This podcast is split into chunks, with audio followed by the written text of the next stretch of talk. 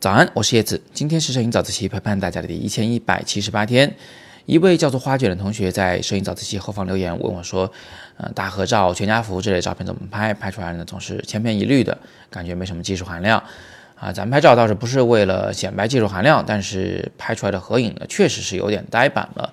那么我今天就给大家一个很基本的思路，大家可以沿着这个思路呢继续想下去，拍出更多的创意合影的照片来。这个思路的核心是什么呢？就是不要脸啊，不一定要拍脸。因为我们已经有了太多的有关自己脸的记录的照片了，再清楚的脸也不过是证件照嘛，对不对？那拍合影的时候，咱们主要的目的其实是纪念一下，纪念什么呢？纪念这个故事，纪念大家一起到这个地方来玩儿啊，这个很美好的这种感觉。所以，我们还真不一定要拍脸，因为它的主要目的已经不是在描述你的个人长相了。那一旦不拍脸的这个合影，就有很多技巧可以玩了啊，比如说，你可以背过身去，让我们给你拍背影的合影。背影的照片啊，给人的感觉是很不一样的。它有一种大家都眺望着远方啊，大家都在向前、向更远的这个更宽阔的未来走过去的这么一种感觉。而且背影呢是看不出你的脸上的表情是否紧张的，所以从背后来拍合影其实是一个很好的主意。那么其实还可以再进一步，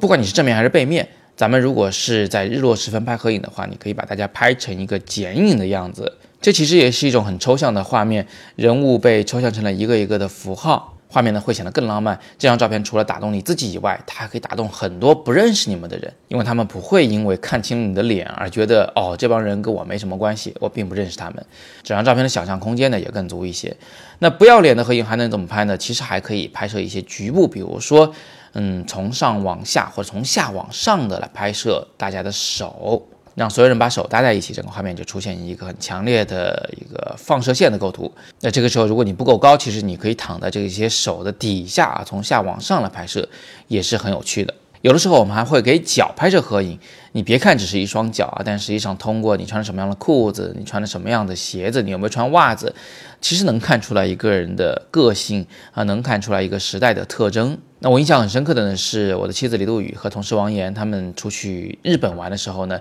就给自己拍了很多的脚部的合影，因为也没有第三个人来帮他们拍合影嘛，所以他们就自己拍，但是每次都是从上往下垂直拍摄他们的两双脚。地形一直在变化，但鞋呢一直是这两双鞋。这其实讲述了一个他们在日本旅行的故事，是一个因小见大的作品。那么最后给大家一个小贴士啊，如果你真的想拍摄一些有脸的合影的话，那我也可以给你一个小技巧，就是你可以在大家正在聊天、正在干些什么的时候，在旁边抢拍这个画面，或者呢，你给大家安排一点什么事情去干，比如说你可以让大家一起跑起来，或者干点什么别的事儿。总之啊，不要十分呆板的看着镜头。好，那今天我们就先聊这么多啊！大家如果有更多的摄影问题呢，也欢迎大家像花卷一样，在我们的微信公众号“摄影早自习”里向我留言提问，